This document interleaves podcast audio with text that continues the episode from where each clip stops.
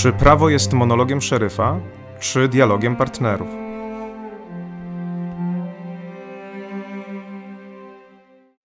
Dzień dobry, witam Państwa e, na naszym kolejnym spotkaniu po pewnej przerwie. E, jak Państwo wiedzą, ten wykład jest prowadzony w taki sposób, że staramy się do tematów, które są e, najistotniejsze, dobrać specjalistów, którzy są najistotniejsi i najlepiej znający się na danej dziedzinie.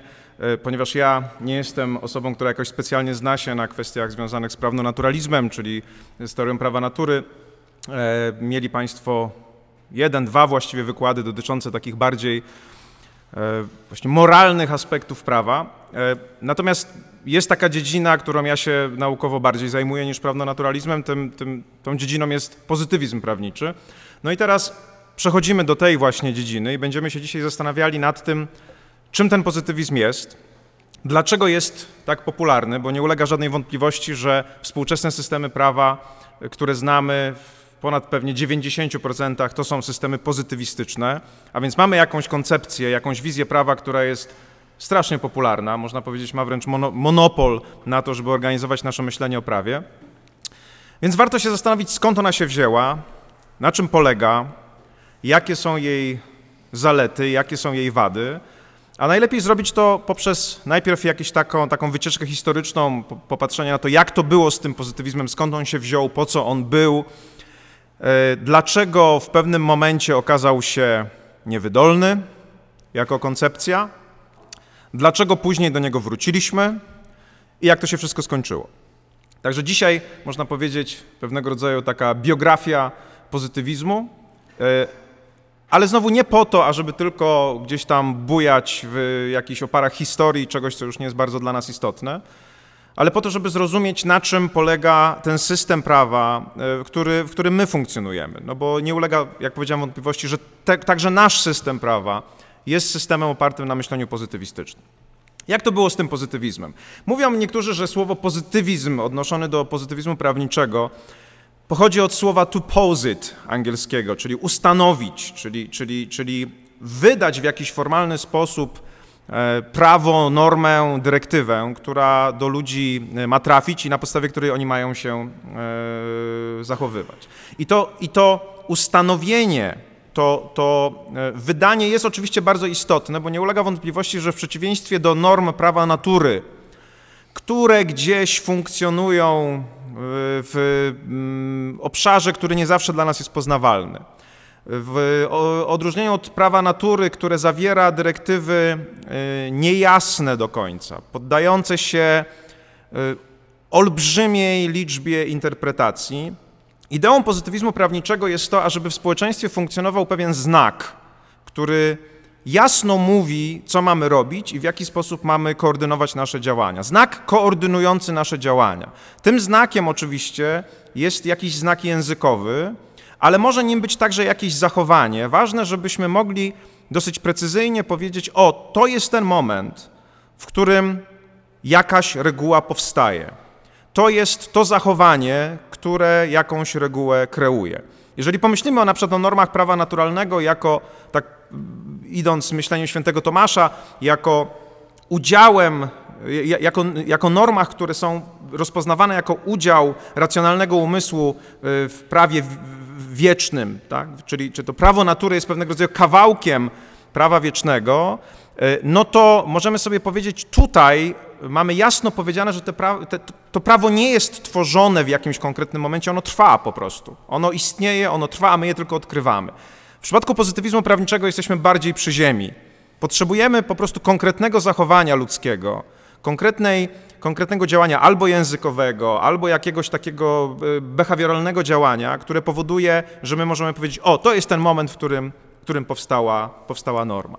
I to jest o tyle istotne, że pozytywizm prawniczy właściwie naprawdę zaczyna się wtedy, kiedy ludzie, w szczególności w Europie, zaczynają zdawać sobie sprawę, że ten naturalny porządek, który wypływa z religii, z e, jakiegoś rozumienia Boga, on jest po prostu jakby niewystarczający do tego, żeby uporządkować społeczeństwo.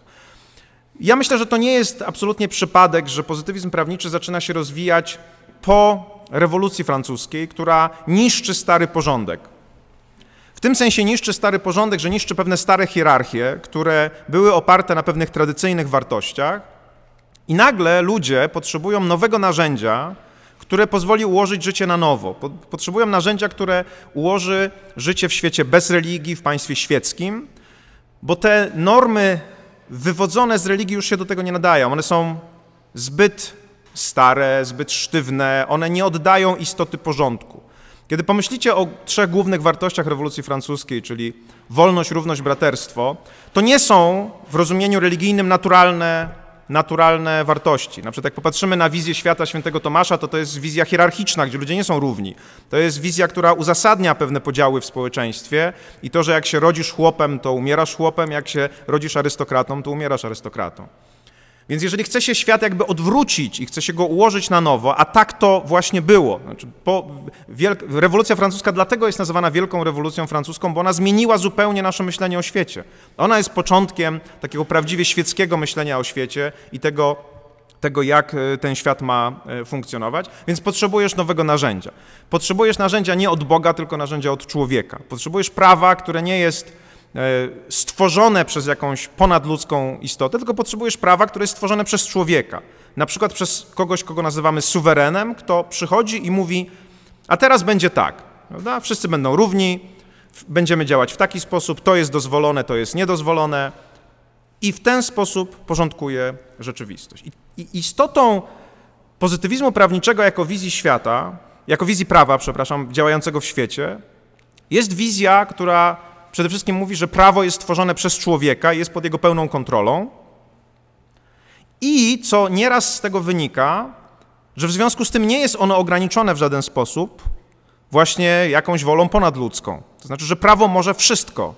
Oczywiście to już jest y, cecha, która z jednej strony jest zaletą, no bo jeżeli prawo może wszystko, to znaczy, że jest bardzo elastycznym narzędziem porządkowania społeczeństwa, ale oczywiście tutaj też jest już ziarno klęski pozytywizmu, bo jeżeli może wszystko, to znaczy, że może także rzeczy złe.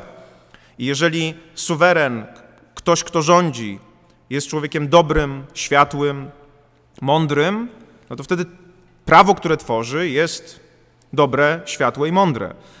Jeżeli natomiast jest człowiekiem złym, jeżeli jest człowiekiem nienawistnym, jeżeli chce raczej niszczyć niż budować, no to wtedy prawo z narzędzia, które ma porządkować rzeczywistość, staje się narzędziem chaosu, staje się narzędziem, które może rzeczywiście zabijać. Ale jest, kiedy jesteśmy na tym początku myśli pozytywistycznej, no to to jest wielka wartość, że nagle jesteśmy w tym oświeceniowym momencie, w którym jeszcze wierzymy z pełną nadzieją w to, że umysł ludzki będzie zmieniał świat na lepsze. To jest wielka nadzieja oświecenia, że wyzbyliśmy się starych zabobonów, wyzbyliśmy się tego, co nas ograniczało i teraz jesteśmy w stanie uporządkować tę rzeczywistość w taki sposób, żeby ona była już dobra. To jest, zwróćcie uwagę, że ta nadzieja na przykład przyświeca e, amerykańskim ojcom założycielom Stanów Zjednoczonych, którzy tworzą jakby nową rzeczywistość, prawda?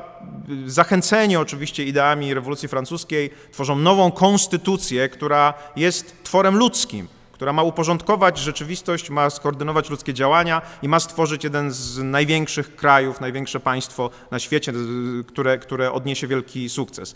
Tam jest wielka nadzieja, to jest taka oświeceniowa nadzieja, że człowiek jest światły, mądry, że zrobi z tym światem to, co należy i że wszyscy będą żyli długo i szczęśliwie. I ta wizja pozytywizmu, który właśnie w taki sposób działa, no trwa dosyć długo i generalnie w wieku XIX Mamy jednego takiego myśliciela, którego zawsze dyskutujemy przy tej okazji, mianowicie myśliciela, który nazywa się John Austin. To jest, to jest, to jest brytyjski filozof, który położył pewne podwaliny pod myślenie pozytywistyczne i wiemy od Austina, że jego definicja prawa brzmi w sposób następujący, że prawo jest rozkazem suwerena zabezpieczonym sankcją. Tak? Prawo jest rozkazem suwerena zabezpieczonym sankcją. Kim jest suweren? Suweren jest człowiekiem gru lub grupą ludzi, którzy nie mają nawyku posłuszeństwa wobec nikogo, a inni w społeczeństwie mają nawyk posłuszeństwa wobec nich.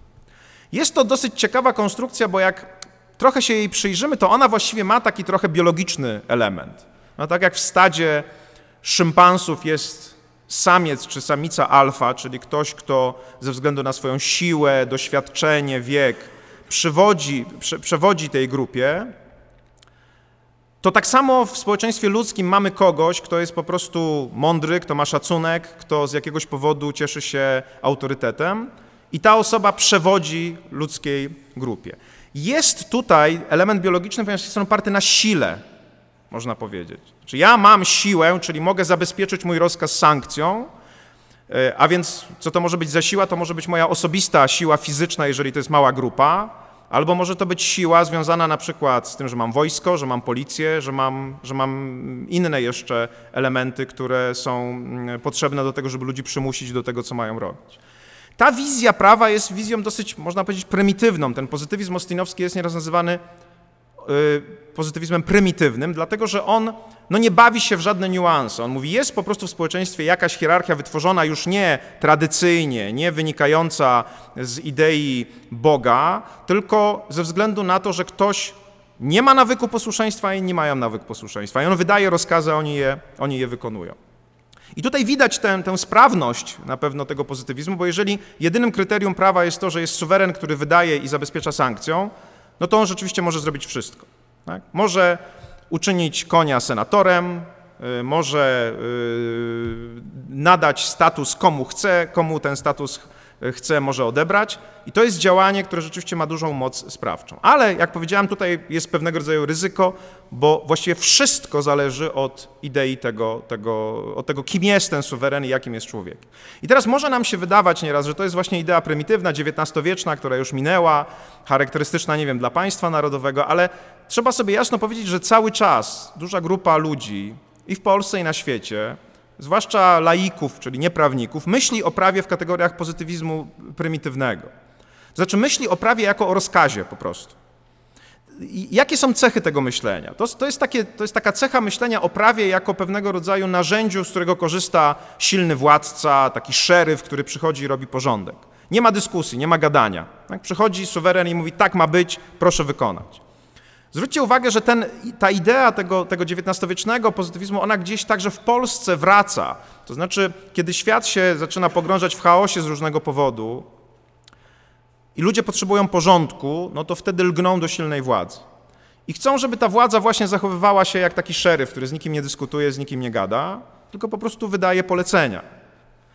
Im szybciej, im sprawniej wydaje te polecenia, tym ludzie są bardziej zachwyceni. Mówią, o to jest mocny gość, prawda? To jest ktoś, kto, kto wie, czego chce, ma pewną sprawczość, zarządza naszą rzeczywistością. Ta fascynacja tą sprawczością jest, może być trochę niebezpieczna. Mówi się, że na, kiedy, kiedy do władzy dochodzili naziści w Niemczech, w Republice Weimarskiej, która była pogrążona w ogromnym chaosie, w każdym sensie, chaosie gospodarczym, bo przecież to jest chwila po wielkiej, wielkiej, wielkiej depresji, w chaosie takim moralnym związanym z tym, że wielkie Niemcy przegrały I wojnę światową, w związku z tym zostały mm, jakby e, zrzucone z piedestału, nagle pojawia się siła, która wtedy oczywiście dla tych ludzi nie była jeszcze siłą y, nazistowsko-hitlerowską, bo my tylko z perspektywy naszej historii wiemy, że tak, wiemy, jak to się wszystko skończyło, ale ludzie, którzy komentują pojawienie się nazistów, mówią, że oni przede wszystkim byli bardzo dynamiczni tak? i dawali nadzieję, że, zrobią, że dokonają zmiany. I ta fascynacja siłą, dynamizmem, sprawczością no była y, rzeczywiście gdzieś tam na samym początku powodem tego sukcesu. Ogólny marazm, zamieszanie, problem, a to i nagle przychodzi ktoś, kto mówi: Ja wiem, co z tym zrobić. To jest bardzo psychologicznie i socjologicznie atrakcyjne. I na pewno to też jest jakiś element tej, tej prymitywnej wizji. I kiedy znowu świat nam się teraz trochę w chaosie pogrąża, to mamy tego rodzaju przekonanie, że właśnie takich władców potrzebujemy. W czym to się objawia ich działanie? Na przykład w tym, że oni nie konsultują swoich aktów i swoich rozkazów, że wydają je bardzo szybko, bardzo sprawnie, że nie wchodzą w jakieś długie deliberacje, że nie są zdolni czy nie są skłonni do tego, żeby dokonywać pewnego rodzaju ustępstw. Po prostu rządzą. No i teraz oczywiście możemy zastanawiać się, czy to jest dobra wizja prawa, czy nie. Ja postaram się Wam zaraz pokazać, że ta ewolucja pozytywizmu polegała na tym, że on odszedł od tej prymitywności, od tej takiej, takiej y, dynamiczności, tej sprawczości, bo jak powiedziałem, z nią się wiążą pewnego rodzaju problemy. My nieraz takiej sprawczości potrzebujemy. Kiedy mamy do czynienia na przykład ze stanem nadzwyczajnym czy stanem wyjątkowym, to są takie sytuacje, gdzie jest rzeczywiście realne zagrożenie i nie ma czasu na deliberację, na głosowania, na pełną demokrację, tylko wtedy się skupia władzę w jednym ręku i ten ktoś rządzi. I wtedy, można powiedzieć, wraca ta idea takiego tego, tego twardego tego e, e, pozytywizmu. Natomiast, natomiast jeżeli, nie ma tego, tego, jeżeli nie ma tej sprawczości, no to wtedy ludzie myślą, że jest z tego jakiś problem. Przepraszam pana najmocniej, czy mógłby pan maskę ubrać, bo pan kaszle, a ma pan maskę nie ubraną i to jest trochę... Ale czy, czy mógłby pan ubrać maskę, bo ja trochę się nie czuję nie, nie, nie, niepewnie w tej sytuacji. O, rozumiem, że nie ma pan COVID-u. No, mam nadzieję, że tak jest. Trochę nieodpowiedzialne to jest, ale coś chciał pan powiedzieć, proszę.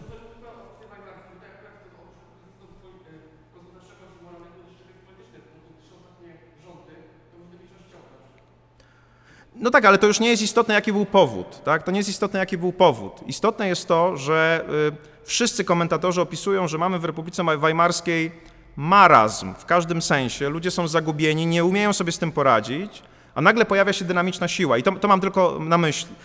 Współcześnie, tak jak mówię, mówi się nieraz, że państwa, zwłaszcza w okresie pandemii, w, w, tym, w tym, co się teraz dzieje, żyją w tak zwanym permanentnym stanie nadzwyczajnym.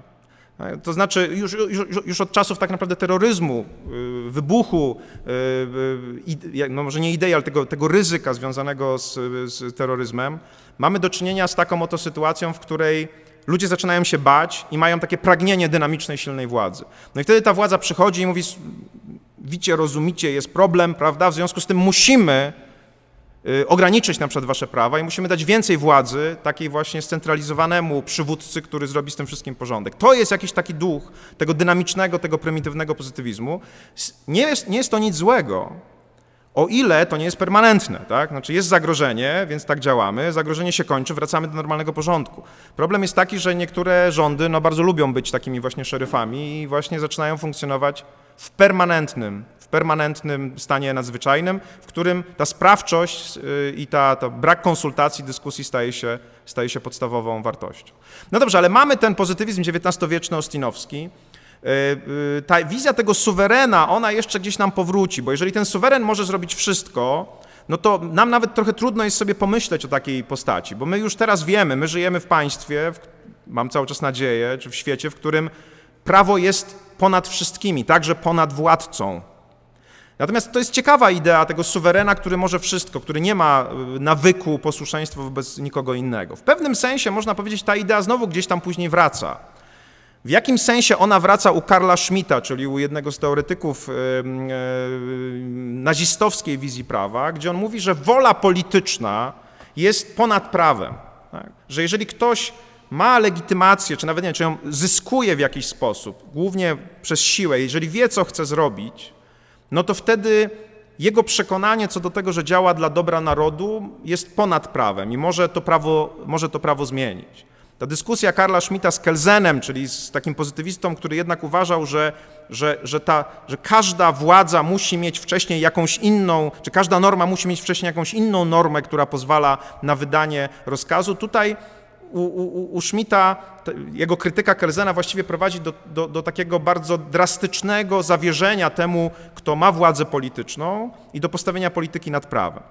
I my współcześnie też się z tym nieraz spotykamy i trochę nas dreszcze nawet przechodzą, kiedy widzimy polityków, którzy mówią, prawo jest ważne, ale dobro narodu jest ponad prawem.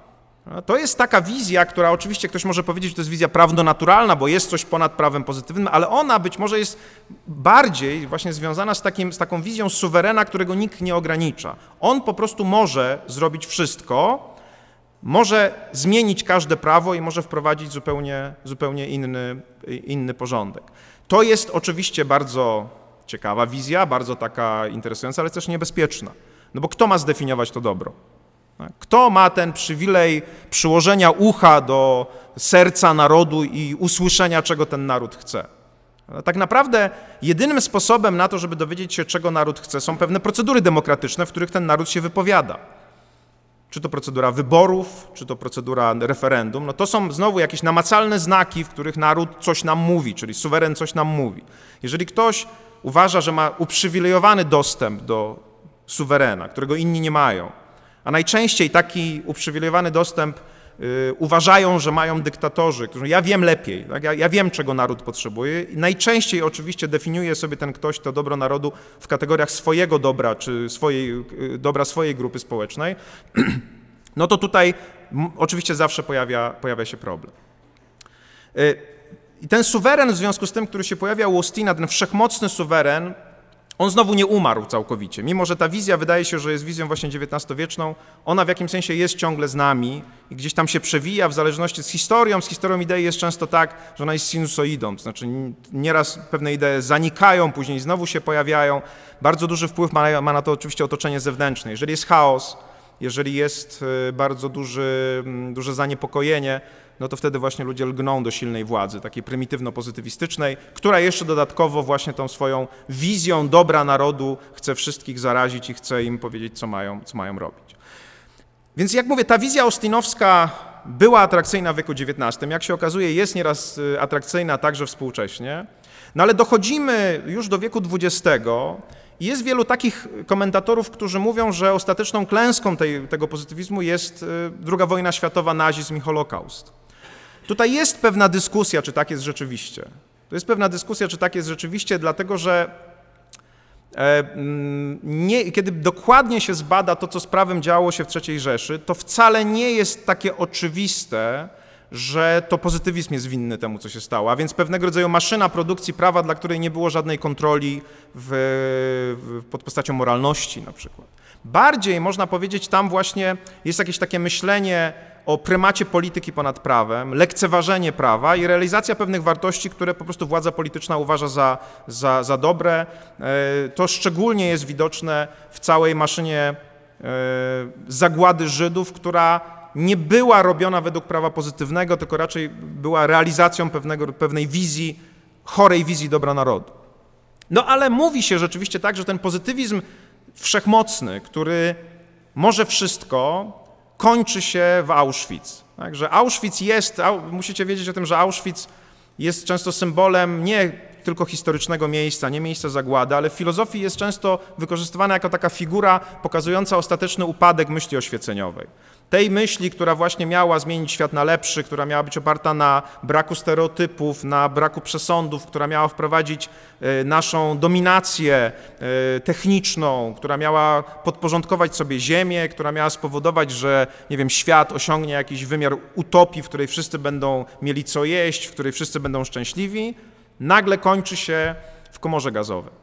Czyli kończy się w miejscu, gdzie cała technika i wyobrażenie o tym, y, y, wiedza ludzka jest wykorzystywana dla ostatecznego zła, czyli dla zabicia ludzi, dla, dla masowej eksterminacji. Nie dla dobra, tylko dla masowej eksterminacji. I filozofowie pokazują to właśnie jako pe koniec pewnej ery. Mówią, już nic nie będzie takie samo po Auschwitz, dlatego że okazało się, że ten projekt, który miał być projektem nadziei, zmiany świata na lepsze i wykorzystania prawa do tego, żeby ten świat zmienić na lepsze, zupełnie się nie powiódł. Skończył się kompletną klęską.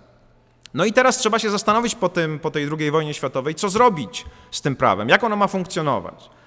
No i znowu można powiedzieć, że są tutaj dwa pomysły. Tak? Jeden, jeden z tych pomysłów mówi, ponieważ pozytywizm zawiódł, no to wróćmy może do tych idei prawno-naturalnych. Postawmy jakiś bezpiecznik, postawmy jakieś ograniczenie nad tym, czym jest, yy, nad prawem ludzkim.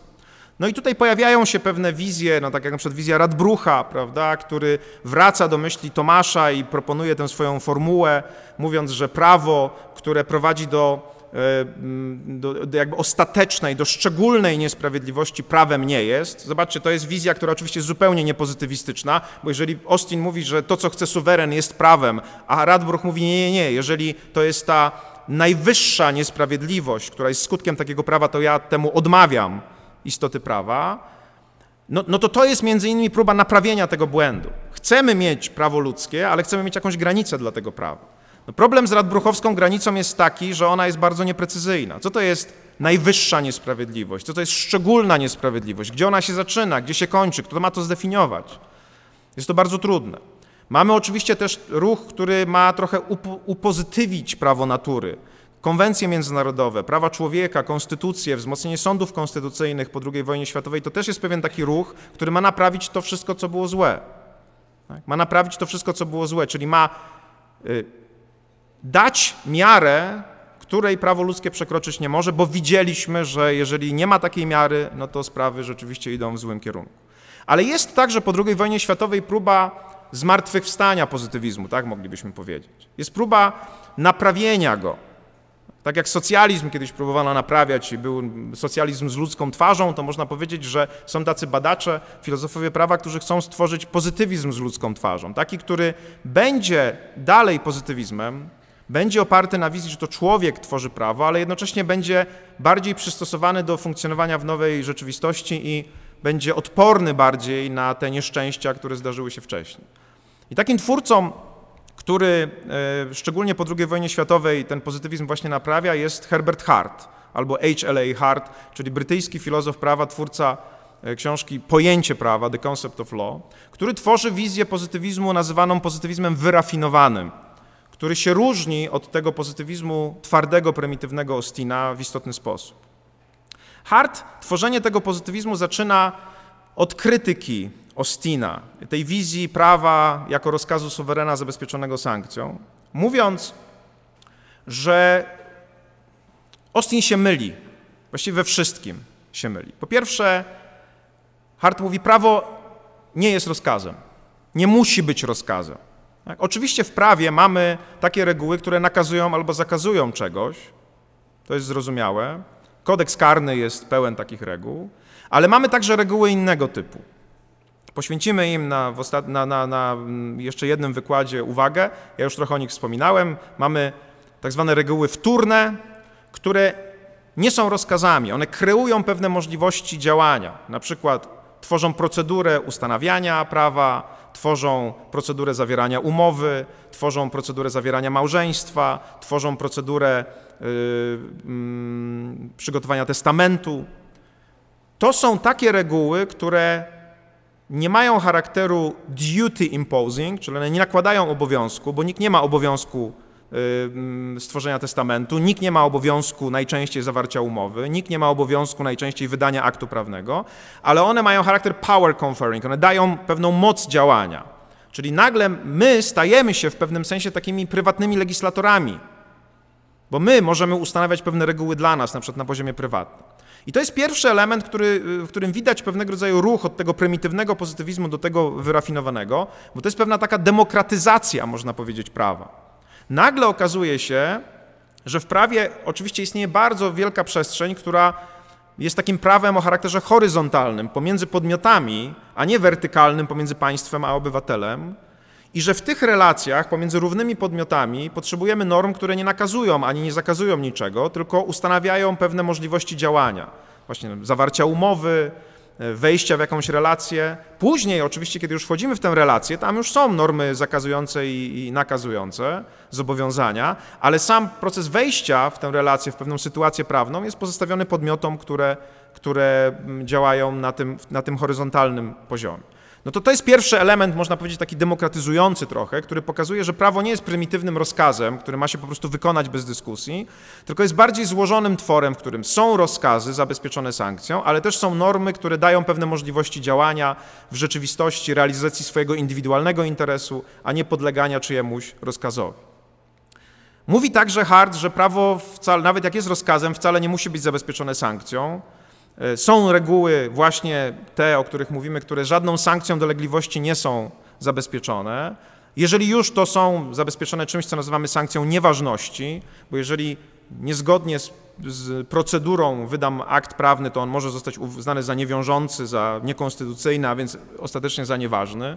Jeżeli niezgodnie z zasadami zawierania umowy ją zawrę, to ona może być także nieważna. Testament może być nieważny, ale to nie jest taka sama sankcja, mówi Hart, to nie jest sankcja dolegliwości. Więc też to prawo tutaj zmienia ten swój taki ostry charakter. I dlatego nazywany jest ten pozytywizm bardziej wyrafinowanym, dlatego że właśnie e, tutaj Hart dostrzega pewne elementy dodatkowe. I wreszcie Hart mówi, że problem podstawowy z tym pozytywizmem ostinowskim jest taki, że właściwie jakby tak dobrze pomyśleć, to nie da się suwerena pozytywistycznego w rozumieniu Ostina odróżnić od bandyty. To jest tak zwany paradoks bandyty. Hart mówi, że jeżeli prawo jest po prostu rozkazem zabezpieczonym sankcją, a więc rozkazem, za którego niespełnienie spotka nas pewna kara czy pewna dolegliwość, to właściwie nie ma różnicy pomiędzy władcą a człowiekiem, który przychodzi do was z pistoletem i każe wam oddać portfel. Mówi pieniądze albo życie. Czyli mu, wydaje wam rozkaz, mówi daj mi pieniądze, bo jeśli nie, to spotka cię sankcja w postaci takiej, że cię zastrzelę. I Hart mówi, to jest problem, dlatego, że wydaje się, że jest jednak pewna różnica w postrzeganiu władcy, przywódcy, czy, czy, czy suwerena, czy prawodawcy, a tego przestępcy. Ta różnica polega na tym, że mamy tutaj do czynienia z pewnego rodzaju normatywnością, czy my, my, my możemy chcieć się podporządkować temu, co mówi władca, albo istnieje możliwość uznania jakby legitymacji tego rozkazu, podczas kiedy bardzo trudno jest legitymizować rozkaz bandyty. My po prostu wiemy, że my musimy oddać portfel, ale nie powiemy, że powinniśmy oddać portfel. Tak? Czyli ta normatywność, która tutaj się pojawia, jest inna. My wiemy, że musimy, ale nie powiemy, że powinniśmy oddać. Wprost przeciwnie, powiemy muszę, ale nie powinienem, bo to jest przemoc, bo ja nie mam powodu, żeby, żeby tej władzy słuchać, tej, tej władzy bandyty.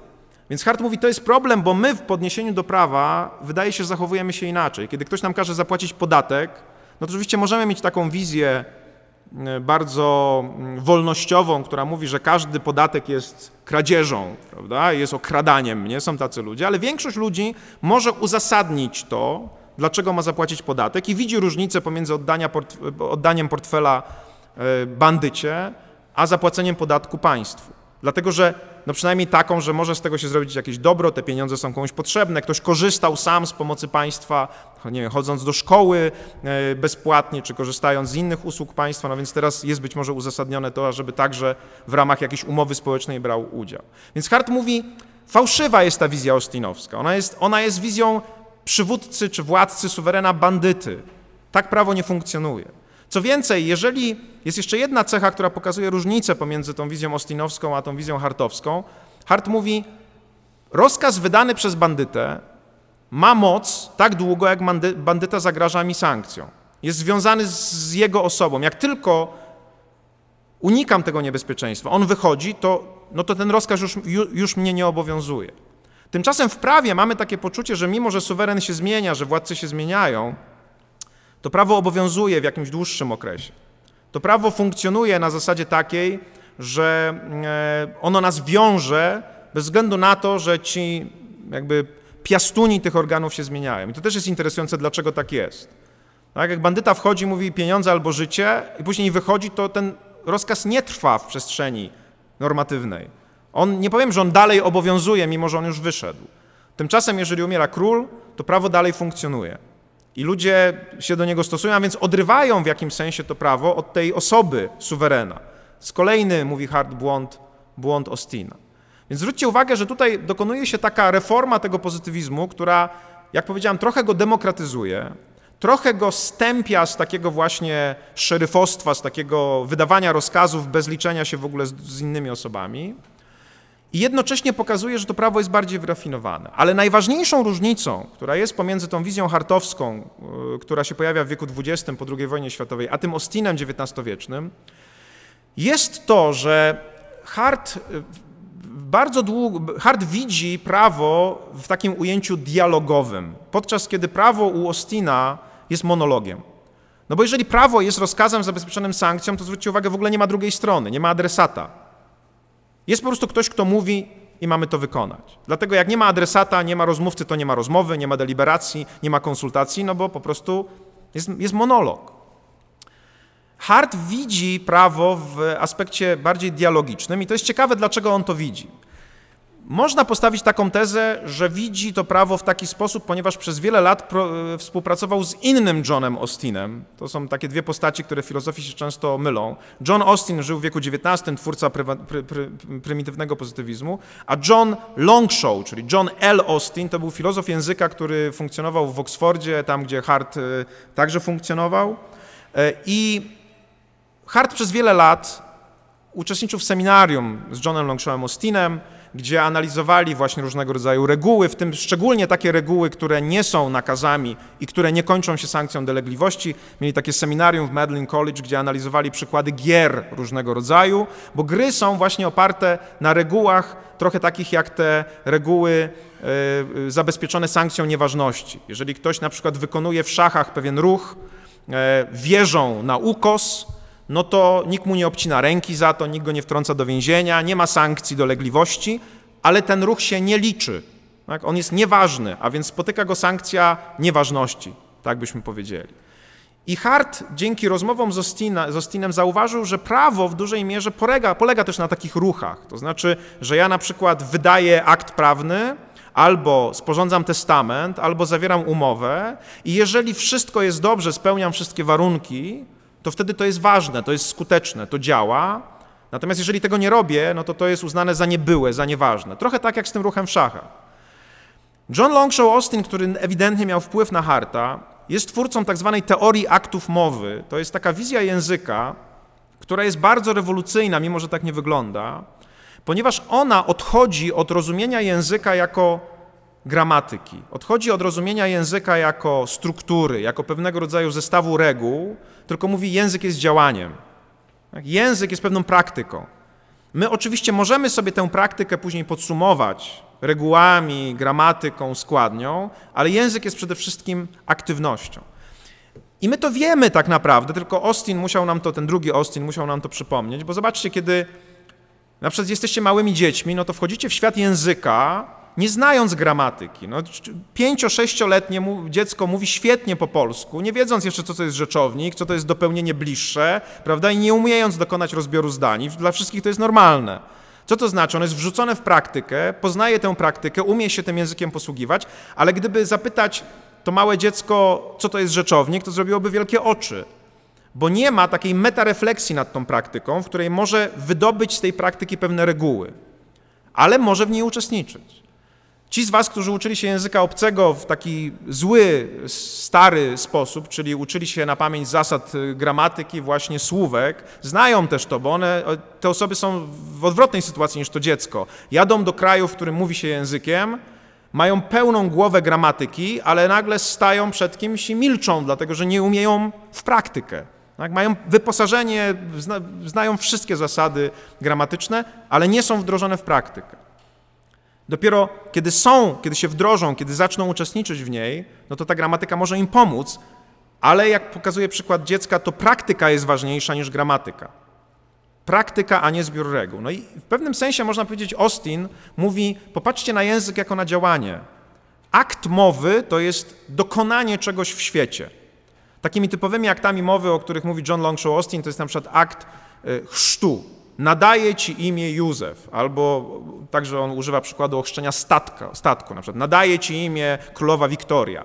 To jest akcja, to jest jakieś działanie, w którym ktoś się posługuje językiem i zmienia status tej rzeczy, którą nazwał. Dlatego to jest akt mowy, speech act, dlatego że to jest nie tylko powiedzenie czegoś, ale to jest dokonanie czegoś. Takim samym aktem mowy jest obietnica. Przyjdę na Twoje urodziny, przyjdę na Twój wykład. To jest akt, to nie jest tylko powiedzenie czegoś, ale to jest też złożenie jakiejś obietnicy. Zobowiązanie jest aktem mowy i tutaj już widzicie pomału, jak przechodzimy na obszar, który jest bardziej w prawie istotny, bo jeżeli ja mówię zapłacę Ci, to nie tylko mówię, ale jednocześnie zobowiązuję się do tego, że Ci zapłacę. A więc można powiedzieć, że umowa jest wymianą aktów mowy. Z jednej strony i z drugiej ludzie sobie coś obiecują i na tej podstawie działają. Oczywiście rozkaz też jest aktem mowy. To, co, co, co Austin bardzo tutaj mocno podkreśla, to on wskazuje, że muszą być spełnione pewne warunki, żeby można było ważnie aktów mowy dokonywać.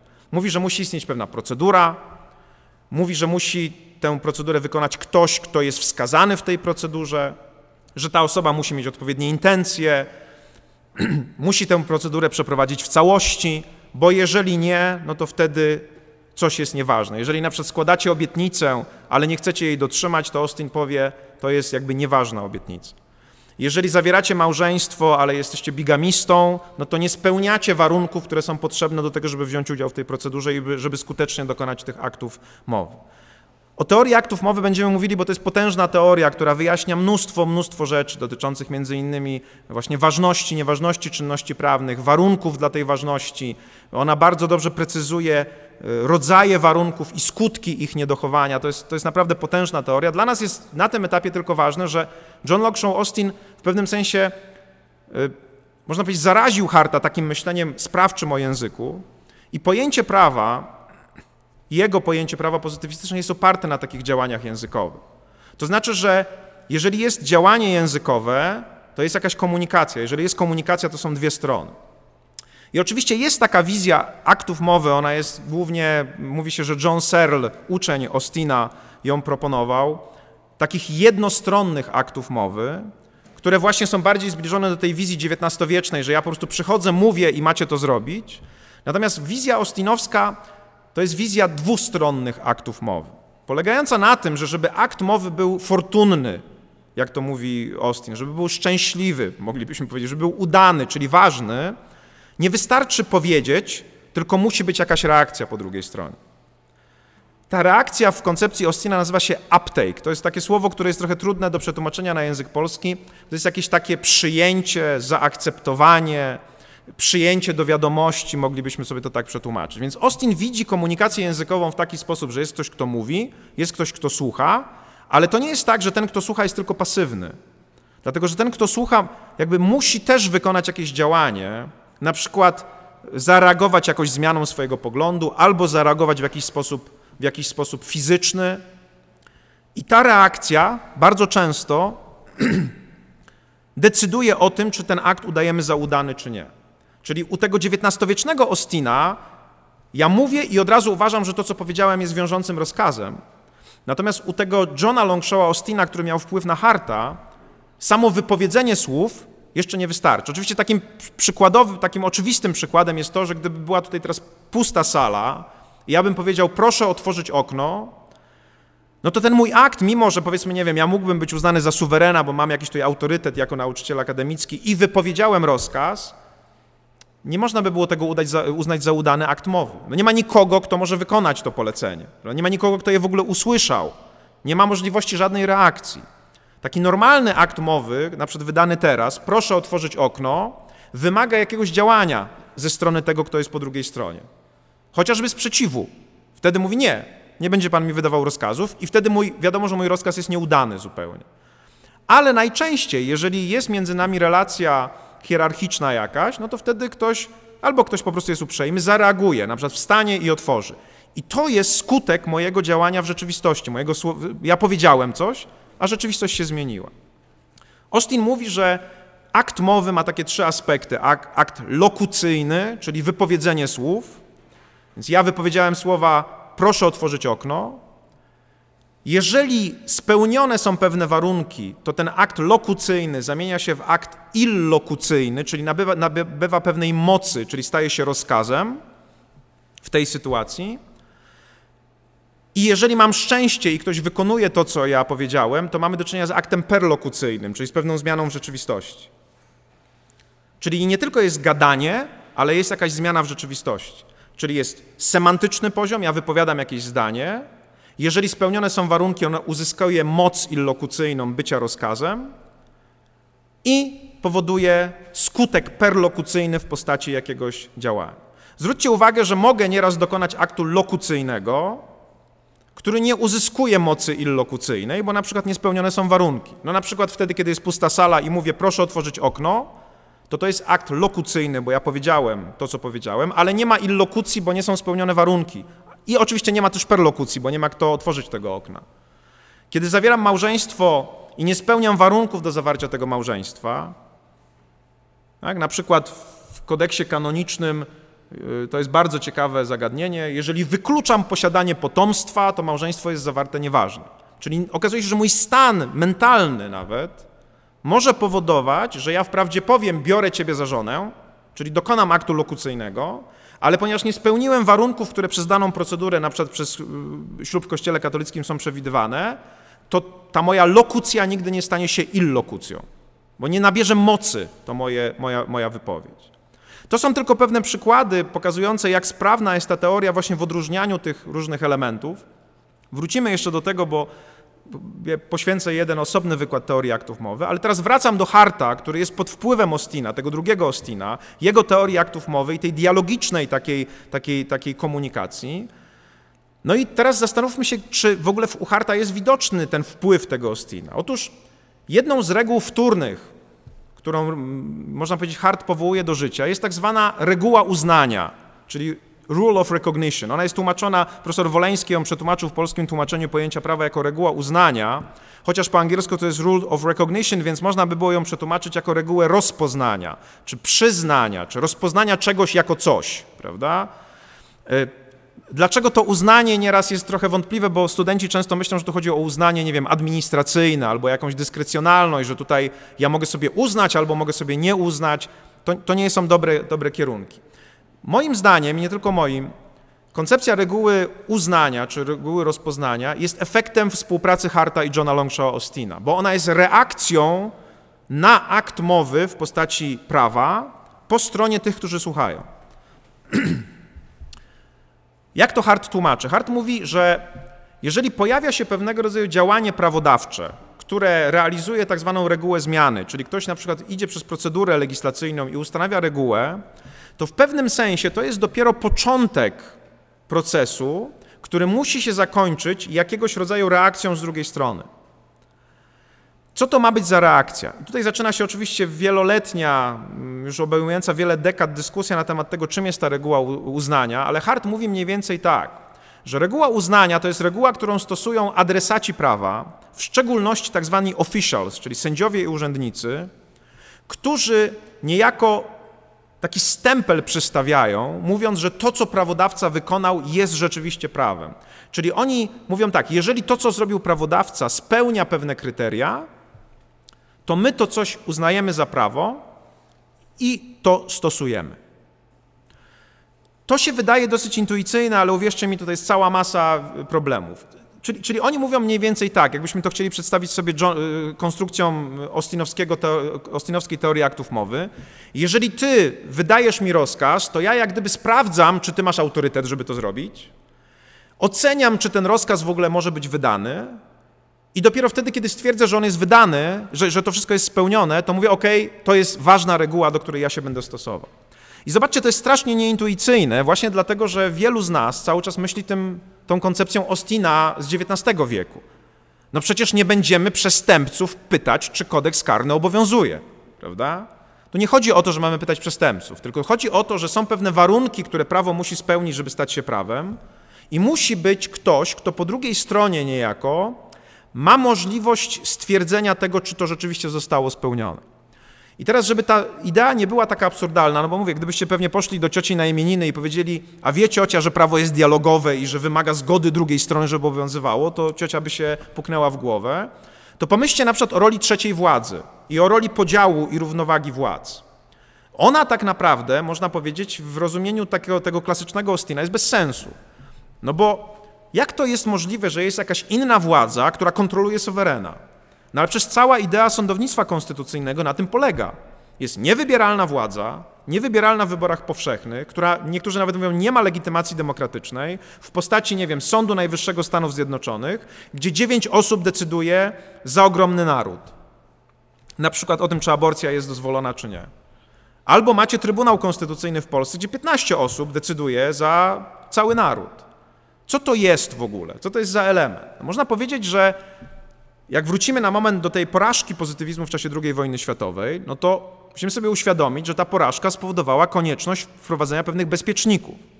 Te bezpieczniki, nieraz się je nazywa systemem checks and balances, nie? kontroli i balansowania, to są właśnie takie modele, w których ktoś niejako musi przybić stempel, metaforycznie, dla prawa, żeby ono działało.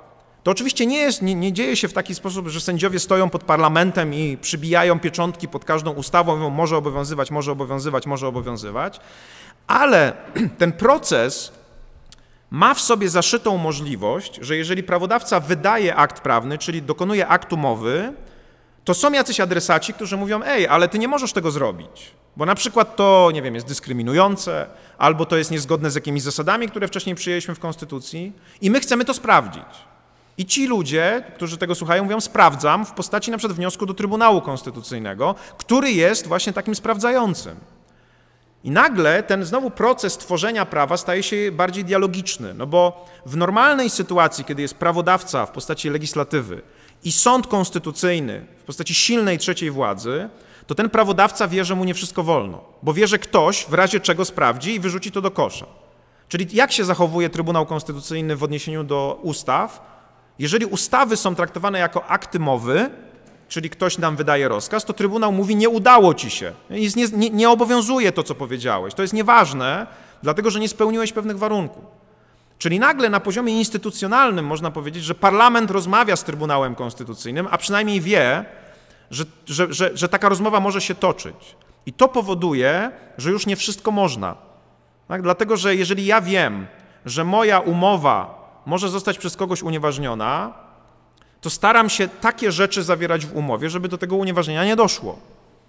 Jeżeli ja wiem, że moja czynność prawna, mój testament może zostać unieważniony, to ja staram się go zrobić tak, żeby on nie został unieważniony, bo zależy mi na tym, żeby on działał.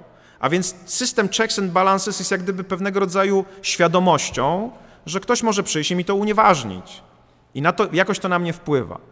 I tu widać w pewnym sensie, że ten, ta dyskusja, można powiedzieć, między jedną stroną umowy a drugą stroną umowy i sądem, który umowę może unieważnić, dyskusja pomiędzy władzą, która ma większość, i tymi, którzy mają mniejszość, są w opozycji, ale którzy mogą pójść do Trybunału Konstytucyjnego i Trybunał może unieważnić, to jest system dialogiczny, w którym jest potrzebne coś w rodzaju uznania po drugiej stronie. Tak? Możecie sobie na przykład myśleć o tym w taki sposób, że parlament rozpoczyna procedurę legislacyjną, przeprowadza ją, spełnia wszystkie kryteria, czyli te formalne kryteria, jest inicjatywa ustawodawcza, trzy czytania, Senat, prezydent, promulgacja, ale tak naprawdę to jeszcze nie jest koniec tej historii. Można powiedzieć, że Austin XIX-wieczny powiedział, no to już mamy prawo, bo suweren się wypowiedział i zabezpieczył sankcją. A Hart powie, nie, nie, jeszcze jest potrzebna praktyka uznania tego. Czyli na przykład, jeżeli nie ma wniosku do Trybunału Konstytucyjnego, czyli nie ma kwestionowania tego prawa i wszyscy mu się podporządkowują, albo jest wniosek do Trybunału Konstytucyjnego, bo ludzie jednak mają wątpliwość, czy prawodawca mógł tego aktu dokonać, ale Trybunał mówi, nie, nie, jest wszystko ok, jest zgodne z Konstytucją, to to jest pewna procedura weryfikacji tego, co powiedziano. Tak, to, jest, to jest ta sytuacja, ona w pewnym sensie konstrukcyjnie jest dokładnie taka sama, jak ta sytuacja, w której ja mówię, proszę otworzyć okno, a ktoś z was powie, ale nie będziesz mi rozkazywał. Kwestionujecie mój autorytet albo kwestionujecie treść, tak? Albo może inny przykład, y, jeżeli ja bym powiedział, y, czy teraz y, pan i pani mogliby wynieść ten komputer i zanieść go na Lipową 4, prawda? Możecie nie kwestionować mojego, moje, mojego autorytetu, ale powiedzieć, panie, ale my nie jesteśmy tutaj sługami, nie, żeby wykonywać takie rzeczy. Nie jesteśmy, nie jesteśmy tragarzami, żeby nosić komputery, czyli kwestionujecie nie już mój autorytet, tylko kwestionujecie treść rozkazu, mówiąc, on jest od czapy zupełnie. Skąd w ogóle pan sobie to wymyślił? Tutaj w takiej normalnej dyskusji nie potrzebujecie specjalnej procedury. Po prostu nie dokonujecie, jakby powiedział John Longshaw Austin, uptake'u. Tak? Nie, nie rozpoznajecie tego, co powiedziałem, jako ważnego rozkazu i sprawa jest zakończona, nic się nie dzieje. Ale na poziomie prawa to jest bardziej złożone.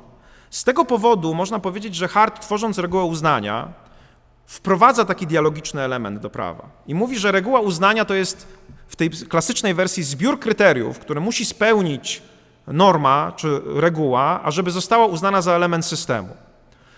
Co to są za kryteria? Oczywiście to są kryteria formalne, ale to są też kryteria treściowe. No nie wszystko może być rozkazem.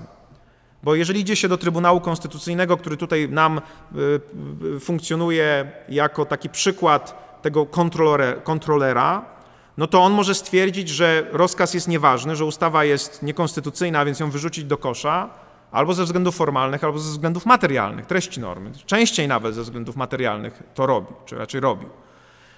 Natomiast w momencie, zwróćcie uwagę, kiedy nie ma takiej kontroli, kiedy nie ma takiego sądu, z wielu powodów, albo go w ogóle nie ma, albo jest, ale nie pełni swojej funkcji kontrolera, kontrolera przepraszam, tego, kto jest jakby takim cenzorem, no to wtedy wracamy do prymitywnej wersji pozytywizmu. Wtedy rzeczywiście wszystko, co powie suweren i zabezpieczy sankcją, jest prawem. Nie potrzeba żadnego rozpoznania po drugiej stronie. Nie ma już żadnej kontroli, no bo kończy się to w momencie wypowiedzenia tak? Te, te, tych słów. Tam już dalej nic się więcej nie dzieje. Już ważność zaczyna prawa funkcjonować i właściwie nie ma możliwości jej zakwestionowania. To jest dosyć istotne osiągnięcie, ten, ta, ten, ta dialogiczna wersja prawa z wielu powodów. Dlatego, że ona w momencie, kiedy ja wiem, że są jacyś, jest jakaś praktyka, na przykład praktyka sędziowska, która czegoś nie rozpoznaje, to, to, to, to, to koryguje zachowanie suwerena. Żeby to znowu nie było dla was takie abstrakcyjne, popatrzcie na przykład na to, co się dzieje obecnie w Polsce. Jest, można powiedzieć, debata na temat tego rozpoznania.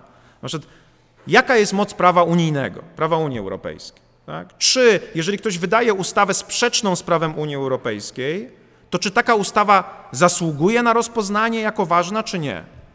Ktoś mógłby powiedzieć, że zgodnie z naszym systemem źródeł prawa w Konstytucji nie, no bo jeżeli jest, ustawa jest niezgodna z prawem międzynarodowym, a prawo Unii Europejskiej jest prawem międzynarodowym, to prawo Unii Europejskiej ma pierwszeństwo. Ale mamy interpretacje, które pokazują, że jest właśnie inaczej, że ona może być sprzeczna, jeżeli jest, jeżeli jest zgodna z konstytucją, a jednocześnie norma prawa unijnego jest uznana za niezgodną z konstytucją, to wtedy tutaj mamy inny pomysł na rozpoznanie. Ktoś mógłby powiedzieć, że w, w tym momencie jesteśmy w trakcie próby zmiany kryteriów, które składają się na regułę uznania. Czyli na przykład właśnie zmiany tego kryteriów, jaką rolę odgrywa prawo międzynarodowe. Ktoś próbuje wprowadzić nową wizję tego, jak to powinno wyglądać. Można to w kategoriach, w kategoriach y, właśnie hartowskich opisać jako zmiana reguły uznania. Co ciekawe, Hart mówi, że reguła uznania jest pewną przede wszystkim praktyką, to znaczy, że są pewne akty działań sądu, który po prostu właśnie rozpoznaje daną, daną normę jako ważną. Ta praktyka ma charakter precedensowy bardzo często, to znaczy następne sądy zachowują się podobnie, czyli przyjmują podobne, podobne kryteria. I zaraz do tej praktyki wrócimy, ale jeszcze chcę powiedzieć o jednej rzeczy. W jaki sposób sam fakt, że istnieje ktoś, kto musi zaakceptować, w jaki sposób sam fakt, że istnieje ta dialogiczna wizja prawa, wpływa na zachowania suwerena. No przede wszystkim suweren nie czuje się wszechmogący. Jeżeli wie, że po drugiej stronie jest ktoś, kto mu może powiedzieć nie pozwalam, to próbuje modelować swoje zachowania tak, żeby one nie natknęły się na, to, na tę sankcję nieważności. I to już w znakomity sposób ogranicza pewne działania. Tak, no, bardzo prosto. Jeżeli na przykład jest jakaś większość, która nienawidzi jakiejś mniejszości i wie, że ta mniejszość może pójść do sądu konstytucyjnego i może zakwestionować ustawę, która na przykład tej mniejszości będzie odbierała prawo, jakieś prawa, no to ta większość prawdopodobnie nie wyda takiej ustawy, bo to jest bez sensu. Po co mam wykonywać akt mowy, który mówi pozbawiam cię prawa X, jeżeli wiem, że ty pójdziesz do sądu, a sąd powie nie, to jest nieważne w ogóle to pozbawienie, dlatego że nie spełnia kryteriów, nie, nie możesz pozbawić tego prawa. No to po co wysiłek? Więc już sam fakt potencjalności takiej kontroli wpływa na to, co ja robię. Już wiem, że nie wszystko mi można. To jest właśnie checks and balances. To jest właśnie ten element tego, że jak ja wiem, że jest ktoś, kto mnie będzie sprawdzał, to sam zachowuje się lepiej. Tak jak student. Jak student wie, że ma surowego recenzenta, no to mocniej pracuje nad tym, żeby jakość tego, co produkuje, znalazła akceptację, bo chce zdać, chce zaliczyć, prawda? Czyli chce, żeby to, co zrobił, zostało uznane za ważne, odpowiednie. To jest ta sama konstrukcja. Jeżeli natomiast wie, że recenzent się go boi, albo wie, że recenzent jest przekupiony przez jego rodziców, albo wie, że w ogóle nikt nie będzie sprawdzał tej pracy, to może tam absolutnie wszystko napisać i to przejdzie, tak? bo wszystko ujdzie, bo nie ma żadnej kontroli. Więc brak tej kontroli wpływa na niższą jakość tego, co on produkuje. Bo nie ma żadnego znaczenia, że ten recenzent wszystkie prace, które student będzie przygotowywał, będzie oceniał na piątki czy na szóstki. To nie będzie miało żadnego związku z jakością tych prac. I oczywiście taka praktyka przez jakiś czas może funkcjonować i wszyscy, zwłaszcza studenci, mogą być szczęśliwi, że dostają same piątki, ale ostatecznie to nie da żadnego efektu, bo przecież nie o to chodzi, żeby być po prostu zadowolony. Podobnie, jeżeli nie ma kontroli, realnej kontroli jakości prawa, to jakość tego prawa spada. Po prostu można zrobić wszystko, można zrobić bardzo szybko. Co więcej, jest jeszcze jeden element, mianowicie, jeżeli ja jestem takim suwerenem ostinowskim XIX wieku i z nikim się nie muszę liczyć, to jak powiedziałem, z nikim nie gadam, z nikim nie konsultuję, z nikim nie ustalam tego, co ma być w tym prawie. Jak popatrzycie na zasady dobrej legislacji, które obowiązują w OECD, w Unii Europejskiej, ale także w Polsce, chociaż nie są stosowane, to one wymagają tak zwanych konsultacji, jeżeli chodzi o akty prawne. Tak? Konsultacje publiczne czy konsultacje społeczne są koniecznym elementem procesu legislacyjnego. Takim koniecznym elementem jest też coś, co nazywamy oceną skutków regulacji, czy Regulatory Impact Assessment, czyli taką próbą oceny, jaki będzie wpływ prawa na rzeczywistość. Ogromne rzesze ludzi wylało mnóstwo atramentu i, i, i, energii komputerów na to, żeby pokazać, jakie znaczenie mają konsultacje w prawie. One uwspólniają prawo, one są zaproszeniem do pewnego rodzaju dialogu, one dostarczają wiedzę prawodawcy.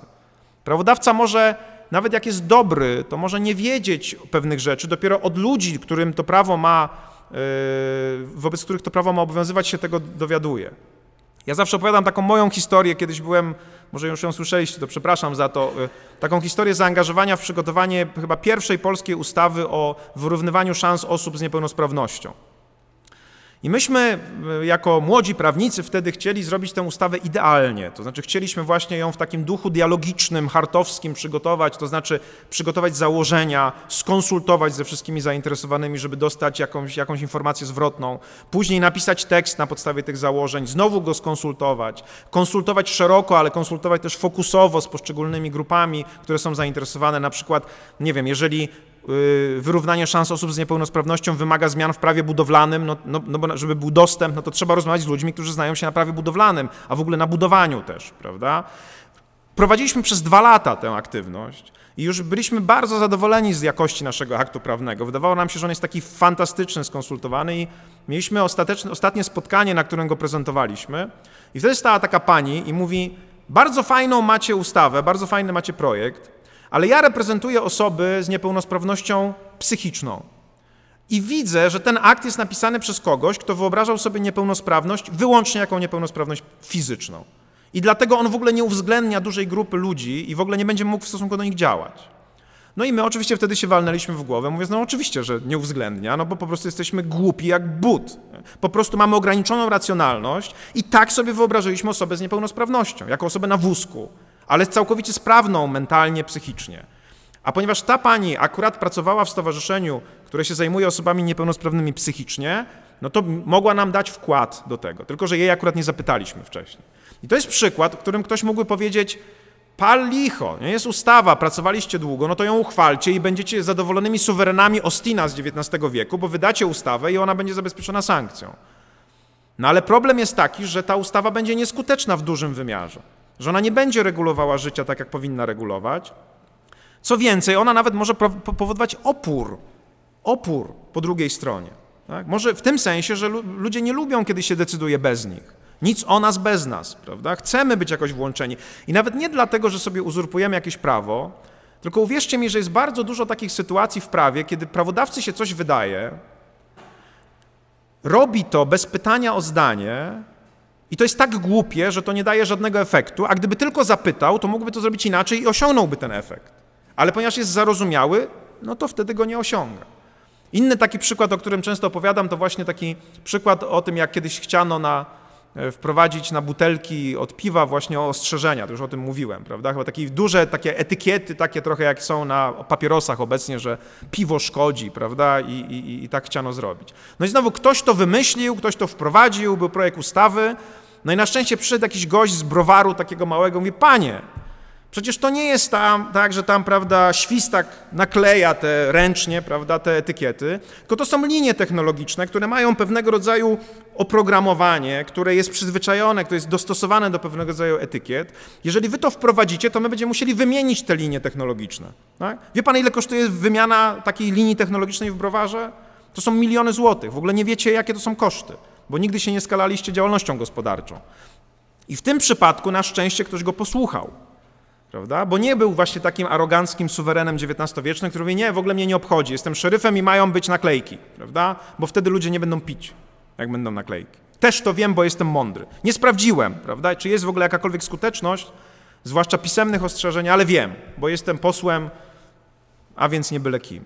Więc to, to, to są takie elementy, które powodują, że jeżeli my na przykład nie konsultujemy aktów prawnych, to przede wszystkim obniżamy ich skuteczność, obniżamy ich jakość, i co to powoduje? To powoduje, że prawo nie zmienia rzeczywistości. Czyli zobaczcie, ta sprawczość i dynamiczność, która miała stać u podstaw pozytywizmu tego prymitywnego, nagle przestaje być sprawczością.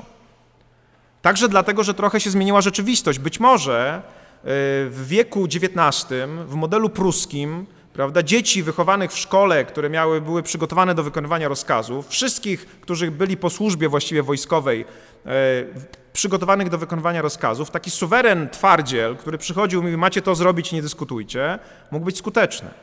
Ale jak przechodzimy do wieku XX i do wieku XXI, Zwiększa nam się poziom wykształcenia w społeczeństwie, zmienia, zwiększa się poziom emancypacji różnych osób, różnych grup, które były y, dyskryminowane.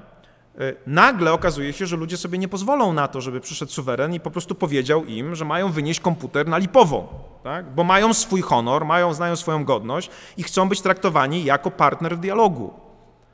I to między innymi wynika z koncepcji hartowskiej, że tam po drugiej stronie ktoś jest, jest jakiś człowiek i z nim trzeba o tym pogadać. Nie tylko dać mu do wykonania, tylko właśnie przejść przez cały proces ze świadomością, że on jest ważny, że trzeba go zapytać o zdanie, że on będzie musiał to prawo stosować, że on może nam dostarczyć pewną wiedzę, pewnej wiedzy, która jest potrzebna do tego, żeby to prawo było mądrzejsze i żeby lepiej funkcjonowało. Czyli właśnie tworzy się coś w rodzaju takiej wspólnoty, tak, która nie jest podzielona na przywódcę i plebs, który ma wykonać to, co przywódca ma powiedzieć, tylko ludzi, którzy są wspólnie zainteresowani dobrem swojego społeczeństwa. Wiecie, to są naprawdę ważne rzeczy, bo zdarza się, zwłaszcza ostatnio w Polsce, przez ostatnie 6 lat jest taka moda na bardzo szybkie uchwalanie prawa. I to jeszcze nie jest nic złego samo w sobie, ale co więcej, to szybkie uchwalanie prawa, na przykład nie wiem, przez 8 godzin, przez 2 dni, bez czytania, jest w ogóle pokazywane jako wzór. Pamiętajcie o tym, proszę, że, jakby szyb, jakby, że z szybkim uchwalaniem prawa jest jak z szybkim jeżdżeniem samochodem. Tylko głupcy to podziwiają. Tak? Bo, bo ci, którzy nie są głupi, wiedzą, czym się to kończy. Jeżeli prawo jest uchwalane szybko, to według zasady co nagle to po diable, ma błędy, nie jest skonsultowane, nie jest oparte na wiedzy, która jest brana od społeczeństwa, jest związany opór z jego wprowadzeniem, niezrozumienie z jego wprowadzeniem. Pamiętacie decyzję o zamknięciu lasów w związku z pandemią. Nie? Ludzie mówią, to wpływa na autorytet prawa, to wpływa na inflację, można powiedzieć, prawa, jeżeli są pewne decyzje, których ludzie nie rozumieją i one się wydają absurdalne zupełnie. Więc ta sprawczość, jeszcze raz podkreślam, która miała przyświecać pozytywizmowi, nagle zupełnie upada. Jak prawo jest złej jakości, jak nie jest efektywne, jak nie zmienia rzeczywistości, to trzeba je zmieniać. I znowu możemy sobie powiedzieć, machnąć rękami, no to co, no najwyżej się zmieni. Ale ci, którzy tak mówią, nie wiedzą, że tak zwany czas parlamentarny, czyli czas, w którym parlament może wydać nowe ustawy, nie jest z gumy. Na wielu uniwersytetach badacze badają wykorzystanie czasu parlamentarnego przez parlamenty w Europie, pokazując, które lepiej go wykorzystują. Ten czas parlamentarny to jest czas wszystkich posiedzeń, które mogą się odbyć w danym roku. No, słuchajcie, to nie jest czas nieograniczony. No, musi być jakaś skończona liczba tych posiedzeń, która ma skończoną liczbę minut i w skończonej liczbie posiedzeń i w skończonej liczbie minut można rozwiązać skończoną liczbę problemów. Ale jeżeli trzeba jakiś problem rozwiązywać sześć razy, to jakieś inne sześć problemów pozostaje nierozwiązane. A być może one bardziej potrzebują aktu prawnego. A skąd prawodawca ma wiedzieć, że bardziej potrzebują? Potrzebuje oceny skutków regulacji. Normalnie, w normalnie działającym społeczeństwie i prawodawstwie ministerstwa konkurują o czas parlamentarny. Czyli, nie wiem, jest na przykład osiem ministerstw, zdrowie, środowisko, praca, i one przygotowują analizy, czyli te oceny skutków regulacji, mówiąc premierowi, szefowi rządu, panie premierze, jest taki problem. Jeżeli ten problem nie zostanie rozwiązany, to społeczeństwo poniesie takie koszty, proszę bardzo, to są wyliczenia. Jeżeli on będzie funkcjonował nierozwiązany przez 3-4 lata, to będzie taka konsekwencja, zarówno polityczna, zdrowotna, finansowa, społeczna. Premier mówi: OK, dziękuję wam, następny. Przychodzi inny minister i mówi: Tu jest inny problem. Takie będą jego skutki. Jeżeli nie zostanie rozwiązany w takim i w takim czasie, takie koszty społeczeństwo my jako politycy poniesiemy. I premier patrzy i mówi: Aha, tutaj mam koszt na poziomie 100, a tutaj mam koszt na poziomie 50. To proszę bardzo, to procedujemy. I to jest normalna idea, to jest konkurencja o to, żeby premier rozwiązywał problemy, które są najistotniejsze. Tak? A u nas tak, wprowadza się ustawę o kolejności zwrotek hymnu narodowego. Nie? Bo to jest najbardziej palący problem, z którym się teraz spotykamy. Ja trochę kpię sobie oczywiście, rozumiecie, ale chciałoby się zapytać, dlaczego ten problem jest tak palący? Kto udowodnił, że on jest palący, że on zasługuje na czas parlamentarny? Tak samo, jeżeli na przykład ustawę o Trybunale Konstytucyjnym w jednym roku zmieniano sześć razy czy siedem razy, no to to nie jest bez skutku, tak? dlatego jak wygląda nasze życie społeczne. Bo czas parlamentarny nie jest z gumy. Jeżeli ktoś nie wykonuje analiz i nie, nie, ma jakby konkurencji co do tego, które problemy są najbardziej istotne, czy w ogóle są one problemami, jak najłatwiej je rozwiązać, no to po prostu społeczeństwo jest w sytuacji coraz, coraz gorszej. Dlatego, że problemy fikcyjne są rozwiązywane, albo problemy mniej ważne są rozwiązywane, a problemy kluczowe nie są rozwiązywane. Ocena skutków regulacji i konsultacje są nieraz traktowane jako taki kubeł zimnej wody na rozgrzane głowy polityków. I wy, jako prawnicy, macie obowiązek pilnowania tego, żeby te rzeczy były realizowane. Ja kiedyś, kiedyś napisałem taki artykuł z kolegą, że fajnie by było, gdyby kiedyś Trybunał Konstytucyjny uznał niekonstytucyjność ustaw ze względu na to, że nie było porządnej oceny skutków regulacji i nie było konsultacji, dlatego że jest bardzo duże prawdopodobieństwo, że taka ustawa jest zupełnie nieproporcjonalna i nieracjonalna.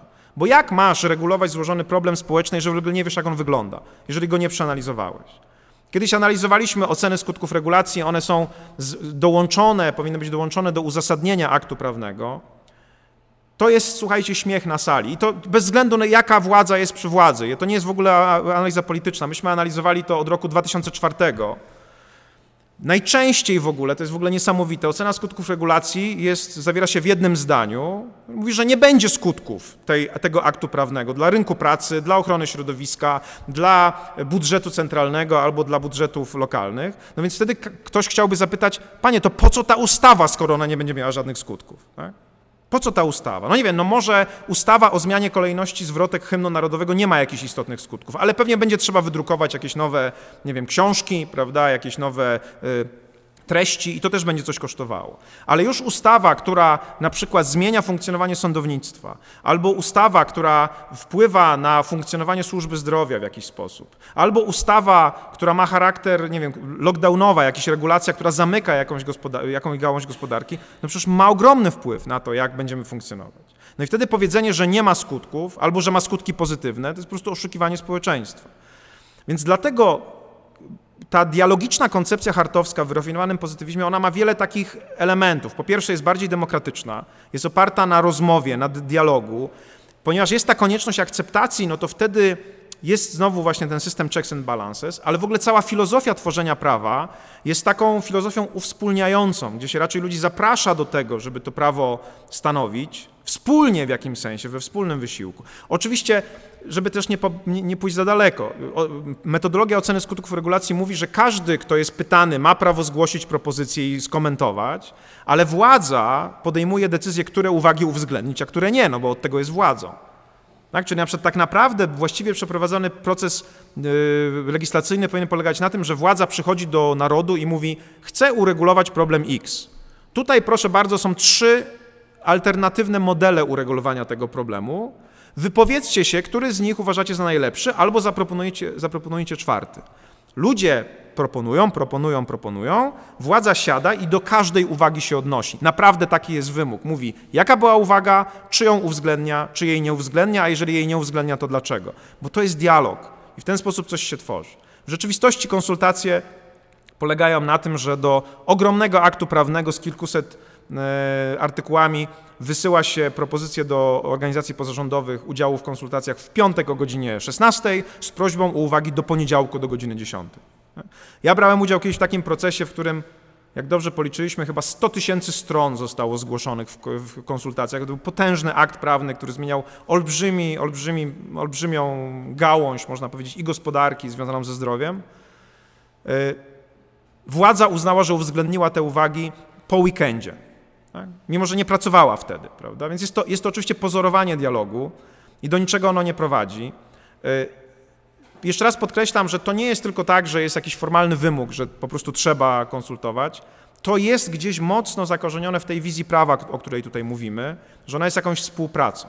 I jeżeli jest ona jakąś taką współpracą, to ta praktyka się wytwarza, że prawodawca stara się decydować mądrze, tak żeby uzyskać tę akceptację. Ta władza, która akceptuje, czy na przykład trzecia władza, ale także obywatele, Y, szanują to prawo, dlatego że zostało im nie narzucone, ale z nimi skonsultowane, i wtedy spirala szacunku dla prawa rośnie. Natomiast jeżeli ten prawodawca zachowuje się właśnie w kategoriach XIX-wiecznego Johna Austina i mówi, tu jest prawo, może jest i głupie, ale jest zabezpieczone sankcją i proszę yy, przestrzegać, to może, dopóki trzyma ludzi na przysłowiowej muszce, czyli stosuje sankcje i ich karze, to oni to robią. Ale myślę, że rozumiecie, że przymuszanie wszystkich do robienia wszystkiego nie jest możliwe. Tak? Lepiej jest jednak żyć w tej, w tej wizji hartowskiej, w której prawo tworzy się z szacunkiem dla adresata i szuka się przynajmniej jego akceptacji, a przynajmniej zrozumienia, dlaczego ono jest takie, jakie jest. Dlaczego ono jest takie, jakie jest. Oczywiście osiągnięcie tych, tego konsensusu w tych, w tych najważniejszych sytuacjach jest oczywiście bardzo trudne, ale jeszcze raz podkreślam, to są rzeczy absolutnie ważne, najważniejsze dla funkcjonowania społeczeństwa. No więc teraz jakby podsumowując to wszystko, możemy powiedzieć, że ten pozytywizm, ta, ta zmiana w, w, w, pozytywizmie, ona oczywiście została w pewnym sensie wymuszona zewnętrznymi warunkami. Tak jak mówię, tą klęską pozytywizmu mm, prymitywnego, potrzebą stworzenia nowego, bardziej złożonego pozytywizmu e, po II wojnie światowej. Jeszcze jedną przyczyną, taką zewnętrzną, o której warto powiedzieć, było coś, co pani profesor Łętowska nazywa multicentrycznością prawa.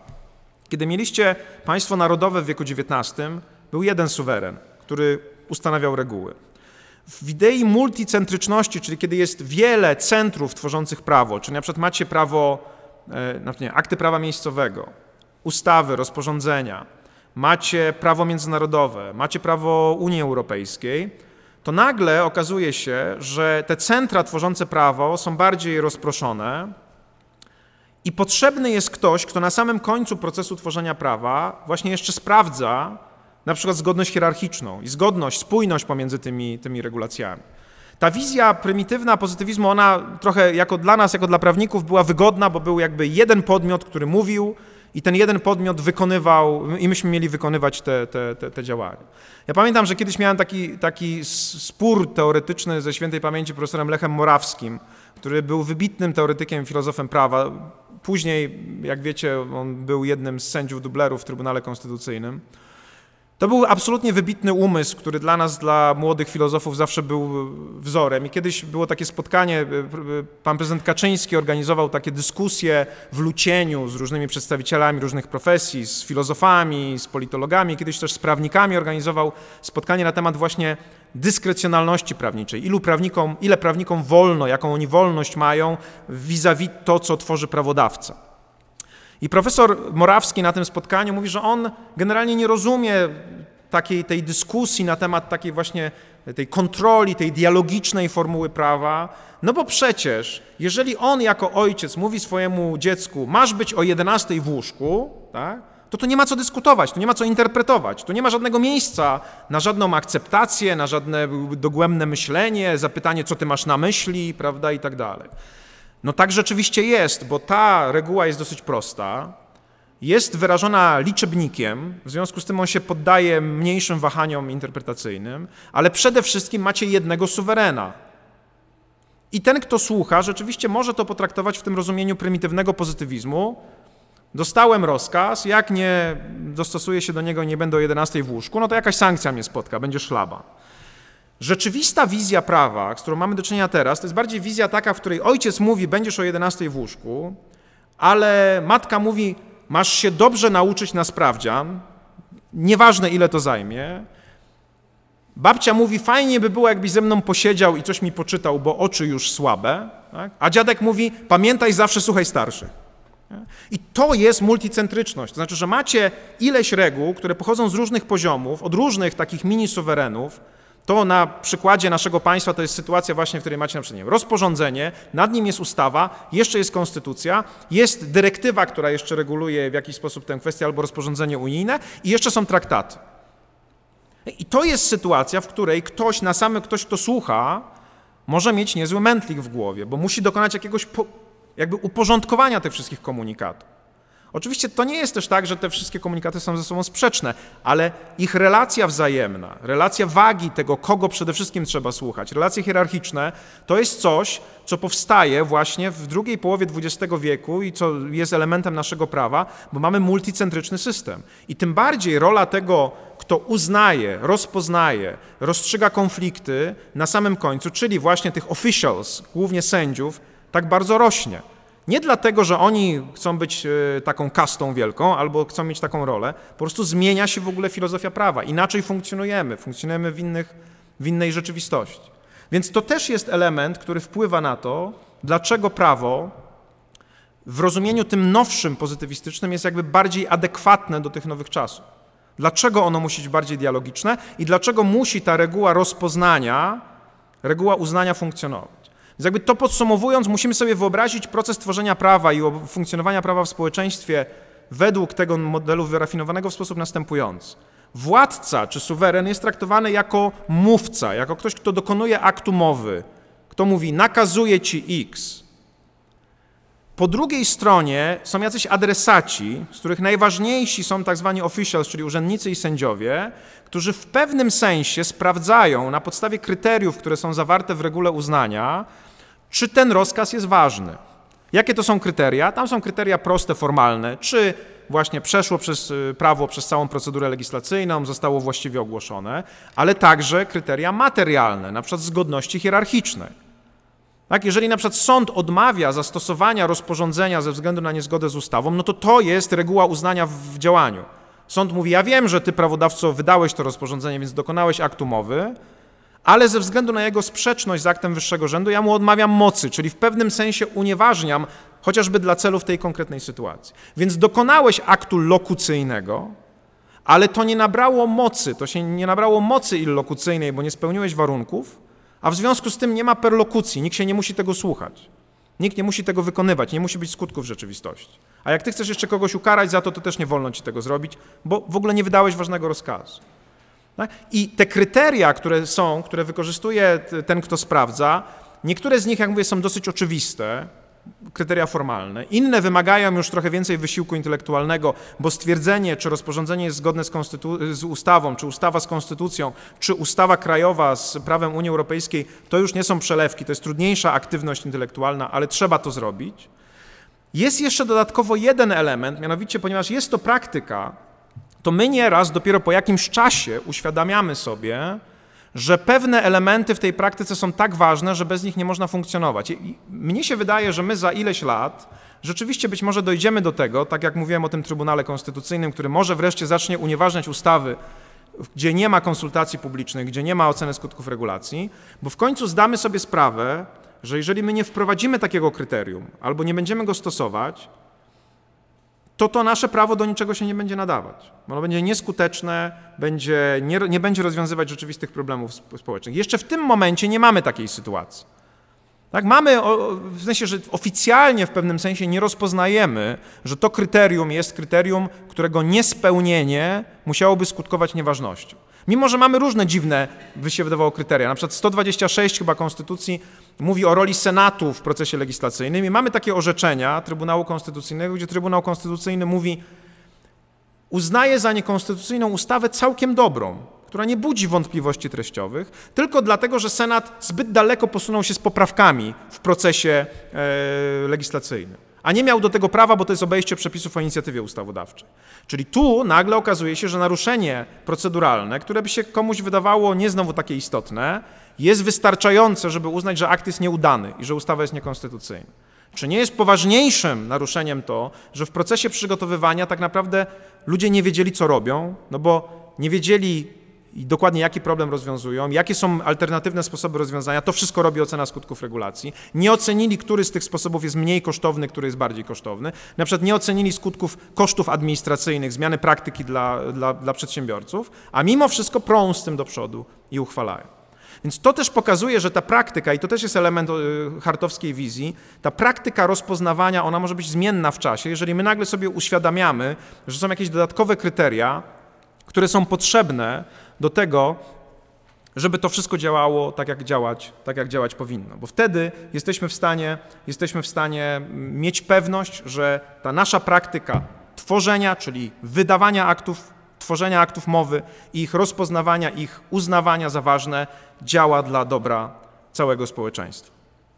Podsumowując, starałem się dzisiaj pokazać Wam pewną ewolucję pozytywizmu prawniczego, który jest potężną szkołą myślenia o prawie. Dla nas w tym sensie ważną, że on najbardziej, można powiedzieć, charakteryzuje to, jak wygląda prawo polskie współczesne, jak wygląda prawo w innych krajach. E, mimo, że ono ma pewne elementy także, które przypominają koncepcje prawno-naturalne, ale o nich dzisiaj nie mówimy, to, to olbrzymia większość tych reguł, z którymi się spotykamy w naszym prawie, to są po prostu reguły, które muszą być rozumiane pozytywistycznie. I starałem Wam się pokazać tę ewolucję, która nastąpiła między pozytywizmem prymitywnym, pozytywizmem XIX-wiecznym, tworzonym przez Johna Austina, dla którego prawo było takim jednostronnym aktem mowy, o którym on mówił, że jest rozkazem zabezpieczonym sankcją wydanym przez suwerena, który nie ma nawyku posłuszeństwa wobec nikogo, a wszyscy mają nawyk posłuszeństwa wobec niego. Ta wizja prawa była wizją, która w swoim czasie była potrzebna do tego, żeby wdrożyć w społeczeństwach nowe wartości, żeby stworzyć społeczeństwo świeckie, gdzie od suwerena ludzkiego zależy to, jak wygląda rzeczywistość prawna. Miała jednak ta wizja prawa pewne wady, które się dopiero ujawniły później, kiedy nagle okazało się, że w tym całym modelu nie ma przede wszystkim żadnego zabezpieczenia, a żeby te, to prawo było mądre, dobre, żeby ono nie było zbrodnicze nawet. Ta, ten brak zabezpieczenia no, często wyraża się w takim upraszczającym twierdzeniu: wykonujemy tylko rozkazy. Taki jest sens naszego podporządkowania się prawu, że my wykonujemy rozkazy. Nie pytamy o to, jaki jest ich sens, co się z nimi stanie, jaki będzie ich skutek w rzeczywistości. Ta wizja prawa, ona, ona upadła wraz z II wojną światową, ale także przestała być atrakcyjna ze względu na pewne zmiany społeczne. Ludzie po prostu już mieli dość wykonywania rozkazów z różnych powodów. Po pierwsze, dlatego, że czuli coraz więcej swojego, swojej godności, y, byli bardziej wyemancypowani w relacjach społecznych. Po drugie, dlatego, że widzieli, do czego doprowadziło ślepe przestrzeganie rozkazów. I nagle po II wojnie światowej tworzy nam się nowa wizja prawa, które jest bardziej dialogiczne, które jest wielopoziomowe, bo wprowadzamy różne zabezpieczenia na poziomie konstytucji, na poziomie prawa międzynarodowego. I nagle okazuje się, że oczywiście ta taka monologiczna wizja prawa z kimś, kto jest szeryfem i nie gada z tymi, którym wydaje rozkazy, jest w ogóle nieadekwatna. Bo po pierwsze ludzie chcą, żeby z nimi gadać, żeby z nimi konsultować, żeby z nimi rozmawiać. Wprowadzają system checks and balances, gdzie się pojawia silna trzecia władza w postaci sądów konstytucyjnych, które kontrolują jakość i ważność tych aktów, które wypowiada prawodawca. A po trzecie, system się robi multicentryczny i musi być ktoś, kto sprawdza zgodność aktów wydanych na jednym poziomie, na przykład rozporządzenia, z aktami na poziomie ustawy. Te, co na ustawy z konstytucją i tak dalej, i tak dalej. Więc nagle te wszystkie zmiany prowadzą do tego, że potrzebujemy nowego pozytywizmu. Pozytywizmu, który prezentuje nam H.L.A. Hart, który mówi, ten system, ten pozytywizm wyrafinowany nie może być monologiczny, jest bardziej dialogiczny. Jest reguła uznania, podstawa systemu w ogóle dla Harta, czyli pewien zbiór kryteriów, które akt legislacyjny, norma, reguła musi spełniać, żeby została uznana za ważność systemu, za ważny element systemu. Kto to robi? Robią tak zwani officials, czyli urzędnicy, a przede wszystkim sędziowie, ale także pewne zachowania ludzi, mm, mogą, zwyczajnych, nie sędziów i nie urzędników, też mogą mieć pewne znaczenie. Dopiero wtedy, kiedy to prawo, które jak gdyby jeszcze po wypowiedzeniu przez prawodawcę jest półproduktem, uzyska tę akceptację, wejdzie w praktykę, będzie przestrzegane, nie zostanie zakwestionowane, można powiedzieć, że ono jest ważnym elementem systemu prawa. Ten system dialogiczny ma tę przewagę nad monologicznym, że po pierwsze jest lepiej dostosowany do warunków, w których żyjemy, jest bardziej efektywny, zwiększa jakość prawa, bo wiedza o tym, że ktoś to będzie sprawdzał, wpływa na jakość tego, co prowadzimy, co, co, co, co tworzymy zwiększa coś, co nazwałem uwspólnieniem prawa, to znaczy ten proces konsultacji, oceny, dyskusji powoduje, że my nie czujemy, że prawo jest nam narzucone z zewnątrz, tylko jesteśmy jakby w jakimś sensie jako społeczeństwo współautorami. Ktoś nas przynajmniej zapytał. Mieliśmy prawo się wypowiedzieć. Może ono jest wtedy mniej surowe, dlatego że może osiągnąć jakiś cel mniejszymi środkami, bo my wiemy, na przykład jak nam łatwiej jest się dostosować. Prawda? Słuchajcie, to są bardzo intuicyjne rzeczy. Gdybym był właśnie takim ostinowskim, prymitywnym suwerenem i kazał na przykład wam, nie wiem, przygotować e, się do następnego wykładu poprzez przeczytanie 15 książek, no to byłaby bardzo surowa y, norma.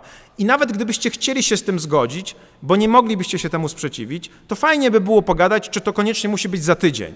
Tak? Bo na przykład jest długi weekend i w ten długi weekend wyjeżdżacie i będzie wam trudno się nauczyć, ale po świętach Bożego Narodzenia może by było to możliwe. Nawet w tak drastycznej normie, która jest bezsensowna, dialog dotyczący tego, kiedy ten obowiązek ma być spełniony, może spowodować, że jego spełnienie będzie łatwiejsze. Tak? Bo na przykład będziecie mieli więcej czasu. A mi, jako suwerenowi, może być wszystko jedno, czy się tego nauczycie na listopad, czy się tego nauczycie na styczeń, bo ja na przykład potrzebuję to na egzamin. Więc nawet taki dialog już powoduje, że to surowe, drastyczne prawo ma trochę stępione zęby. To pokazuje, że, że, że ta dialogiczność jest tutaj bardzo intuicyjna i bardzo, bardzo potrzebna. Jeżeli zainteresowały Was tematy, o których mówiłem, zachęcam do tego, ażebyście włączyli się do dyskusji. Zostawcie koniecznie komentarz, przedstawcie swoją opinię. Możecie także zdecydować się na subskrypcję tego kanału. Będzie mi bardzo miło, bo wtedy będziecie mieć łatwiejszy dostęp do kolejnych odcinków. Zachęcam.